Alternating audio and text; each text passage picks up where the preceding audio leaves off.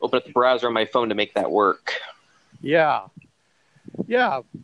Well, you know, we've uh, I, I've talked to some developers about uh, virtual reality and augmented reality, and uh, a lot of their feeling is is that the virtual reality is really a lot better quality, um, and uh, things like refresh rates are fast enough so you don't get vertigo, and uh, the augmented reality um, is getting really good. I mean, uh, I don't know um, when they will actually announce this, but the uh, the augmented reality on the phones uh, now are using multiple cameras: the front camera, the back camera. Um, it can it can run simultaneously uh, in the software, and uh, so you you get that kind of mixed reality where you could actually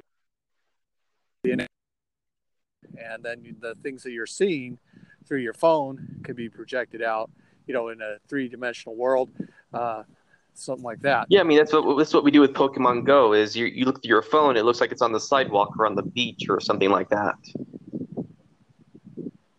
yeah yeah and so it's uh you know a, a lot of the games are now are are doing that you know where they um, they have kind of adventure games where you could do some geo finding but then in the process you've got animation uh, and machine learning where it's detecting different types of objects. And uh, if it knows like you're on a golf course maybe it'll it'll put uh, uh, virtual reality golf characters or something. Uh, running with zombies for example that's another good one where you're out running around and uh, you look on your phone and uh, you see the zombies chasing you so you run faster or something like that. I've heard of that one, but that sounds like fun. Yeah, yeah, it is. It is actually really interesting. I'm surprised that they didn't uh, make it uh, kind of more adventurous, uh, where you know there's it, it knows your location. So why didn't it just figure out a, a plot, get a storyline? Uh, you know, it could have a strategy. So it actually requires you to do some thinking to survive the zombie attack. You know. Um, Oh, like Maybe there's like refuge- how in like a in an actual video game, like on your console or PC, like how you have to strategize to avo- to avoid to avoid them, so you don't have to like try to fight them directly. That sounds like fun. Yeah.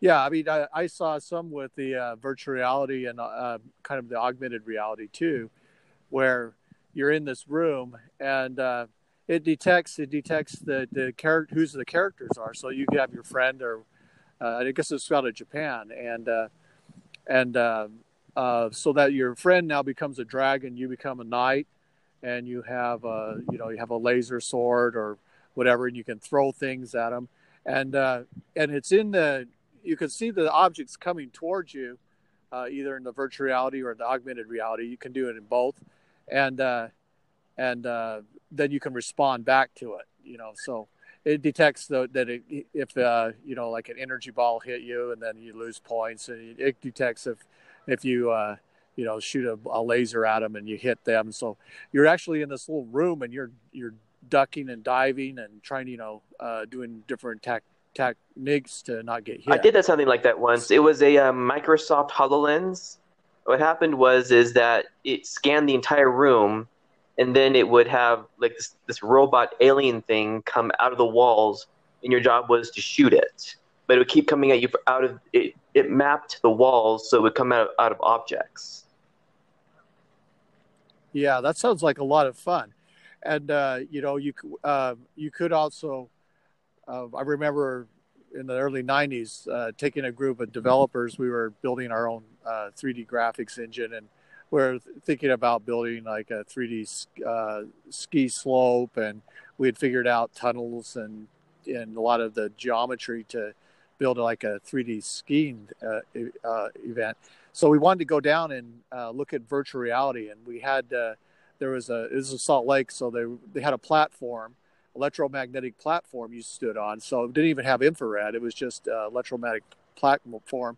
Then you put on these devices and the based on your movement it created uh, magnetic interference waves that could be calculating uh, calculated to give you a, xyz coordinate and so you you paid five dollars to sit on the platform, and then you fought. Uh, your your buddies that were also on their platform. And the the weirdest thing is uh, when you you did lift when you uh, it was a kind of a mechanical robot and you were flying, uh, it made you really feel sick because uh, when you look down, it uh, you got dizzy and stuff. And I think that was the biggest, the hardest thing with virtuality is is uh, you lose your kind of lose your sense of well, yeah, where your feet it's are. the reverse of uh, car sickness. So you know, like when you're a little kid and like you'd read a book or play with a toy or something in your lap, and then your body thought you were moving, but your eyes showed no movement, and so you got sick. It's the reverse of that. Yeah. Now that your your eyes see movement, but your body feels like it's standing still, your body has kind of the same reaction to the reverse. So I wonder if that. Uh, I wonder if the virtual reality programmers, uh, in order, see, I couldn't see my feet, and so I imagine if I had saw my feet uh, when I was looking down, then I would have like known spatially. Okay, yeah, uh, uh where I'm at, because like when you look down, your feet actually are doing a lot of adjusting to the ground. That's giving you that tactile feedback that lets you know, okay, you're on something solid. You know, you're not going to fall over. Um, whereas if you look down in a virtual reality and you don't see your feet, uh, you know, you do you do a face plant down. I, I, I noticed that some people like when they look in virtuality and and they're looking like at a car, a virtual reality car, and uh, they're looking down at the car, they'll actually fall forward sometimes. Well, yeah, I mean, the trouble is that really the only thing you see is your hands. That's usually it, because that's the only thing the uh, the sensors see is your headset and the two controllers. And in, so in that case, since you can't see your own head, your hands are, are it. And it's it takes some getting used to. I actually played a game called Eve Valkyrie that didn't have any controls except for an Xbox controller, and so I what they did was they had your body in there, but you couldn't move the body around. You could move the spaceship, but you could you could see your lap, your legs, and it worked better if you were sitting down, but you couldn't actually move your feet or anything. But it did help a little bit. But when you're actually having to like walk around physically and not like move around in the spaceship, they haven't really worked that one out yet. Just because there's nothing yeah. on your feet to show the sensors that you're moving your feet. Yeah, it's it's an interesting problem. I, I uh, saw where they used the virtual reality for older people in small areas to get exercise, and uh, what it did is they the designer figured out a way to slightly create curvature in the imaging. So as you are walking along a trail, you're thinking that you're walking in a straight line, but you're actually walking in a circle. So you can basically just keep walking inside of a square box almost indefinitely as it is uh, navigating you because you're you're actually walking just a little bit to the left and uh, and so it, it gives you that distortion. But I think what you're talking about is like if you were trying to move inside of a spaceship in virtual reality, um, would you have to be on a platform? Then as you walk, do you do you hold onto the railing and it moves, or does the the ground underneath you detect where you are? Well, that's exactly. And then it. as you lift your feet, it's kind of learning from what how you. It doesn't know, and that's kind of the thing. Like it doesn't know. It, it, it, all it knows is where your headset is, and in in that in that one game, that was it. It had no idea where your uh, feet were, your legs, your arms. It only knew where your head was. And in most games nowadays, even with the touch controllers or the Vive controllers, or the Vive Knuckles, they know where your hands are, but they don't even know like how your um, like your uh, elbows or arms are positioned. They just know where your hands are in that point in their rotation. And so, do you think? Uh, do you think in the uh, near future that you know you've got drones now that can basically hover around, and uh, you have a combination of machine learning, which can put a skeleton on your your body, uh, so as you're moving, uh, it could be transmitting to the server or whatever device that's creating the virtual reality uh, your coordinate system. So then now you've got this coordination between the VR world and the real world. That would take an enormous so amount of processing power. I mean, my computer runs hot just scanning my headset and the controllers with the sensors right now. I have an Oculus Rift, and so okay. it, it, runs my video card not super hot, but enough that it, it heats it up a fair amount. If you if the sensors were programmed to scan an entire body, that would take a lot of processing power. It's feasible, but you'd have to have a lot of sensors and a more powerful computer. So I don't know if the when with what generation of CPUs and video cards is going to be able to handle that, but there's no reason it can't be done. It just takes time. It's kind of like back in the 90s when I first heard about virtual reality. I thought, oh, this is super awesome, and then we never heard about it again. And I found out yeah. later was that because they just couldn't, they didn't have the processing power exactly the processing power to handle a headset and the hand controllers, but uh, for a full body, that might be let's see, 90s. That took about 30 some uh, about 25 to 30 years. So it could be another uh, generation of human beings before we do the full body scan. Well, I you know I wrote um, my own 2D engine and 3D uh, engine, and uh, that was the big problem we were having. We were writing it in C, which is really close to the machine anyway. And then the group of developers uh, wanted to get more efficient, so they wrote it in assembly. Got some big jumps in performance, but the complexity levels for assembly were phenomenal. You know, you're working really close to the machine, really close to the hardware, uh, and we had to actually abandoned that approach and moved to a, uh, more of a commercial package like OpenGL and later on uh, Direct uh, Direct 3D. And uh, I hear you're working on uh, Unity. Can you talk a little yeah, bit about yeah. Uh, some of your work there? Unity is a great game engine for VR. There's two main game engines for VR right now that I'm aware of, and that one's Unreal and one's Unity. And I chose Unity because it has more of a large indie community. Unreal So I thought Unity was the right choice for me. And so uh, I, what I did when I first got introduced to VR was I spent about a year saving up for a computer that could run VR, and another half year saving up for the headset and controls. And uh, after that, I had spent part of that time when I was saving up for them learning how to use Unity so that I'd be ready to program for it when I finally bought the materials I needed. What were some of your first projects that you did in Unity? So my very first project. Oh, let's see. What did I do at the very beginning? I think I attached, and this is extremely. This is the Hello World version of VR. Okay. I basically I attached rect, uh, rectangular blocks, cubes, uh, to my controllers, and then moved my hands around nice. and watched the blocks move around and that was my very first thing I ever did with VR. And I know it doesn't sound impressive, but it was pretty cool to me at the moment. Oh yeah, that's those sort of the those are great moments. You know, uh, I, I, remember teaching a OpenGL at Weber State University, and uh, that was one of the things we did is the robot hand. So we did the local coordinate systems, and then we, you know, through controls, we didn't have uh, gloves we had just controls and stuff. We had Silicon graphic machines and stuff, and uh, we get that robot hand to wave to you and open and close, and that was a big aha moment to for students. I mean, that was a beginner. You know, we we built full games and stuff in 3D, but uh, that's that's not to be a downplay. You know, that's that's an awesome achievement that you got. Uh, where'd you go from there? Uh, from there, um, what I did was I well, what happened is that the Oculus integration app, uh, not app, the asset. Unity has a great asset store, and Oculus integration is a free download for that to help you develop in Oculus.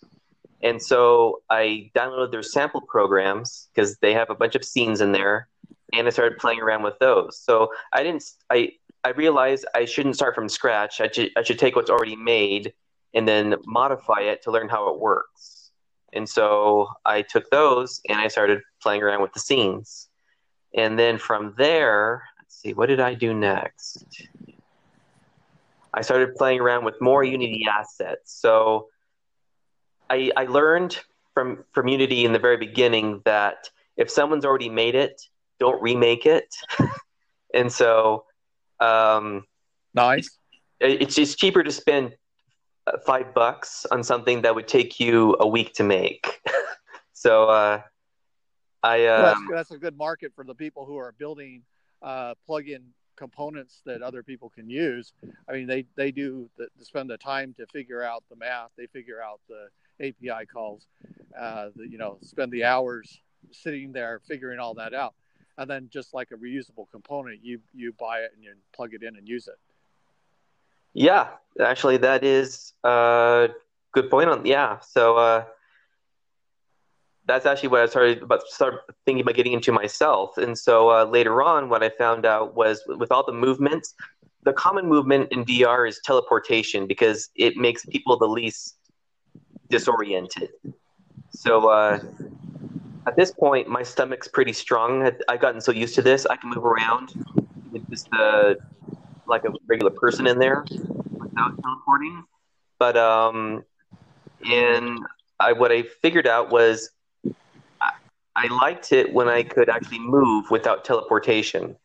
And so instead of having to use the analog sticks on my Oculus controllers, I thought I could use what I call the magnet method. Are you getting static? David? Yeah. You, oh, uh, yeah. Go ahead. Yeah, you're breaking up there for a second. Go ahead and repeat that. Okay, so what I'm saying is that I, uh, I decided was there might be a better way of moving where your headset actually functions the controller. So instead of having to stare and gaze in a direction and move there or teleport or, or teleport, I could just have my controllers pull my headset along. And then I could uh, make that into an asset as an alternative form of movement. There's like more than just moving in VR because I'm pretty creative. But so I what like, would yeah. what did that effect have? What was the end result of that effect where it was the head uh, the headset was following the controller? Well, what I found out, and this is what I was working on uh, most recently, is that your head, your head, your arms don't come out out the sides of your head; they come out of your. Yeah. and so okay. what is, is that when you have your your hand straight out to your right, to your left, your headset starts going downwards because your your hands are outside of your head, your hands are a little bit to the right and your left below your head. And so I'm going going straight right. I was going right down. So uh, what I'm trying to do now, well, at least I was until I got a contract I'm working on right now. Uh, what I was trying to figure out was a way for the controllers to pull from the center of your chest, which is okay. yeah. So instead of trying to pull your head, so I was trying to figure out was a way to actually instead of pulling the camera rig, which is what controls your headset, I was trying to figure out a way to make a game object that would attach to that, that would that instead of the headset. And that was I was trying to figure out a way to use a child. Traditionally in Unity, a, a child object follows a parent object. I was trying to make a child object well, another child object that was a parent object. And so that's much more difficult. yeah, I mean that, that makes more sense that you would orientate from the from your controller at the center, uh, and then the, your arms then would appear in front of you instead of from the side of your head. Um, exactly, and so that way, when you actually put your arm like to, like straight out to the right, or your left hand straight out to your left, it would actually go right or left, not right or left and then down a little bit. And um, I was working on that uh, this project for a while, and then I started up a sim design con- uh, job for a while. So I'm doing both for the moment. So you know, um, the next question I had is, uh, those are all great, you know, but uh, where you where do you get your money? Uh, where you where do you think you can uh, get something where you can continue to build VR cool VR things because someone's paying you? Uh, actually, I am already kind of doing that. So I'm doing. I'm working as a sim designer using Unity for a company called. Um, I'm not sure if they would be okay with me talking about it. I'm doing it for another company, and what's happening is, is I'm using their software to develop simulations they're teaching how to things like uh, light switches or how to fix a heat pump. So what they're doing is not games; they're creating training simulations. And I'm helping work uh, in designing those uh, scenes. Okay. And so that money will help me with my own endeavors. And so when I would before that, I was just saving up my own money for my own part-time job. And Oh, nice. job. And then uh, now I'm trying. I'm hoping to use this money eventually to get better equipment, and uh, I want an Oculus Quest eventually, and uh, another more powerful uh, computer, maybe the eventually. But the thing here is that I'm hoping to create a cycle where I now that I work like it took me a year and a half to up for the first round of equipment. What I want to do is use my current skill set to make more money with this, and then get the next generation of equipment. So if you had the equipment, would you? Um, what type of uh, projects would you take? Would you do something like uh, virtual reality museums, virtual reality tours of locations? Uh, what kind of things could you use with the Oculus and uh, you know like uh, virtual reality hands that you could see the hands, and you could do you know just di- different like maybe even tie it to some machine learning gestures like uh, you know, a re- reoccurring neural net, for example, where it takes some gesture you make in virtual reality, maps it to English, and then you pick up that English and do some action with it. For example, like, uh, you know, like if you're in a in Thai, Thailand, for example, you want to uh, offer a trip, so you fly over to Thailand, you take all the video that you you can, come back, uh, convert it into VR, and now you know you can have a, a virtual out. You know, for those people who want to go to Thailand who never have been there. Uh, Oh, know, that, that that's been done. Well, not with Thailand, as far as I know, but that's been done. Um, with um, what what was it called? Uh, have you ever played the Lab from uh from Valve on on the Steam store? no, but go ahead, tell me about it. They uh took uh images of like the, the surrounding areas. Like they, the first one they had was actually just uh, a mountaintop that that's near where Valve headquarters is, and you can teleport different areas on the mountaintop and throw sticks around. That make robot dog.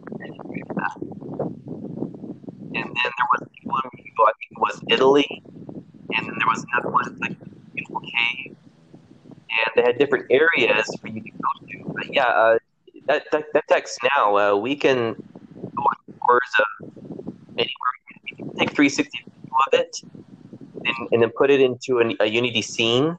Then you can just create teleport points, and then maybe put some game objects in there, and you can interact the objects in that uh, environment. So the cost, to, basically, the cost to build the virtuality world is fairly simple, and uh, it is all, all capable inside your Unity environment. What about things that are like you were talking about, uh, things that are more difficult to do that we do very easily in the real world that are hard to, to do in the virtual world?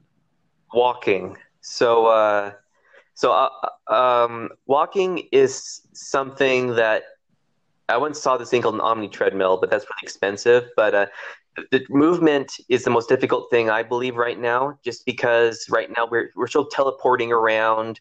We're still trying to have to look where we want to go and then pressing a button to move there, and that that's not natural. We don't want you don't you don't teleport in real life, and I can I can move to my side left or I don't know where And so making that more realistic is difficult. And uh, the, the hand gestures isn't too bad. I've actually like uh, with the new Vive Knuckles and like with the Oculus uh, touch controllers, they've gotten it to the point where you can like make you can point your finger, make a fist, things like that. But uh, so hand gestures they're getting much better at, but movement actually walking around is what was, in my opinion, is really difficult because you want it you want to be natural. You know, uh, I was at uh, Las Vegas, and uh, I got into a, you know, I spent uh, twenty dollars. You know, it's, everything is now multiples of five, but it, um, so four times more than my my original virtual reality experience. And I got inside this steel, steel cage, um, and uh, again we are fighting some sort of zombie or something, and uh, so what you were supposed to do is you were supposed to walk in the cage. Uh, and then you could walk forward, backwards, uh, you know, move side to side, and and the the dome uh, it, it, didn't have machine learning on it, so it was detecting, I guess, some sort of pre- pressure differential, and then it would roll the rollers. But when you stopped, it didn't stop the roller, and so you were constantly falling over and stumbling uh, it was uh, it was the worst experience. I thought I was going to die when I was in there because I was like, I was on my back and I was rolling around and I was trying to stand up. You know, that when I did get standing, uh, so the, the, the the whole idea would be to just keep uh, uh, in motion, I guess, on a linear motion. But I, I did think about uh, a way to solve the rolling problem, uh, walking problem, and um, they're doing this with small small balls on conveyor belts where the machine is uh, will take a box and it'll move it left or right or forward or backwards. And the computer all it does is it moves the ball so if you had machine learning where it's figuring out again it would take a lot of computational cycles but it could be done uh, look it has your skeleton and then as you're moving it's projecting that skeletal movement onto the balls and then the balls are rotating underneath your feet. Now you're going to have natural motion. So instead of you fall over, the ball just knows what you're doing. Exactly. Yeah. So you have to have that level of coordination. Like you know, you know how a 3D image, a mesh, has a rig in it that follows the humanoid movement with all like the moving parts. Yes. Rig is. So I mean, if you could, if it were possible, like take some sensors, map out your body, and then just create a rig basic that that could work. It's just like, like the only the only real limit right now is processing power. Is that your is that it would have to map the rig to your movements very quickly because now it's scanning your entire body, not just three objects. Yeah, and that's and that's where the um, AI comes in really good. Is uh, you know it could feed uh, one image into the other. And instead of having to do the complex uh, infrared detection calculations and stuff, it's just using uh, the neural net. The neural net is placing a skeleton on you, and so it, it's able to do it fast enough. So you'd you'd have to have access to the uh, GPU, uh, which probably be like the NVIDIA, and you'd probably have to have a tower, you know. But uh, if you had those things in place, then uh, the neural net could track your movement uh, very accurately. And I, that's one of the things I was thinking that uh, uh, Unity is eventually going to do is they'll integrate that AI component to it because you're going to want to have that inverse kinematic uh, effect. Yeah, I mean, Unity. That's one thing Unity is very good at is integrating new technologies into their their engine. Is uh, I mean, they're doing it now for uh, what was it called? Um, it was uh, it was something to do with augmented reality. You would uh, take an image and look at it through your phone, and then it would show an image based on the pattern on that on that it saw. That they're finally integrating that in now, and they're finally getting Android into Unity as well. We don't have to download Gradle anymore. you know. So, uh, have you programmed in Android before? Yes, I have. Yeah. Okay, a, it's a you, you know the pain I'm talking about. Yeah. Uh huh. Yeah. So, uh, but yeah, Unity is great at integrating new technologies. I think that's why they're so quick to take up VR was because they they will if it's popular enough, they will absorb it, which is very useful for what we do. Well, I think uh, you know our time's about up, but I I think you're a, a brilliant individual. Just talking to you, you know, you seem like uh, someone that uh, needs to get more resources. They're, they're a type of person that needs to get more resources. uh, because the ideas that you'll build are going to catch on. Uh, and you know whether you're working for a company and building really cool things for them, or uh, you are building it for yourself. Uh, my my feeling is you'll probably end up building a lot more for yourself, and then other bigger companies are going to come to you and say, "Hey, that is really neat. Uh, we got the resources. We want you to solve these following problems for us." Uh, you know what, what what will it take you know then you you get your team or you do it yourself depending on if you can get the software that's the key is if you get powerful enough software to build things fast enough at a low enough cost that you can build it uh, and you can get that minimal viable product uh, yeah, money is a is is is kind of a block right now because like do you know how much an uh, Microsoft Hololens costs. Uh, what was it? Seven thousand? It's expensive, isn't it? It was that I think it was like thirty five hundred dollars, but it's still really expensive. That that's more than I paid for my Oculus and my computer put together. Well, you could buy a small car for that price.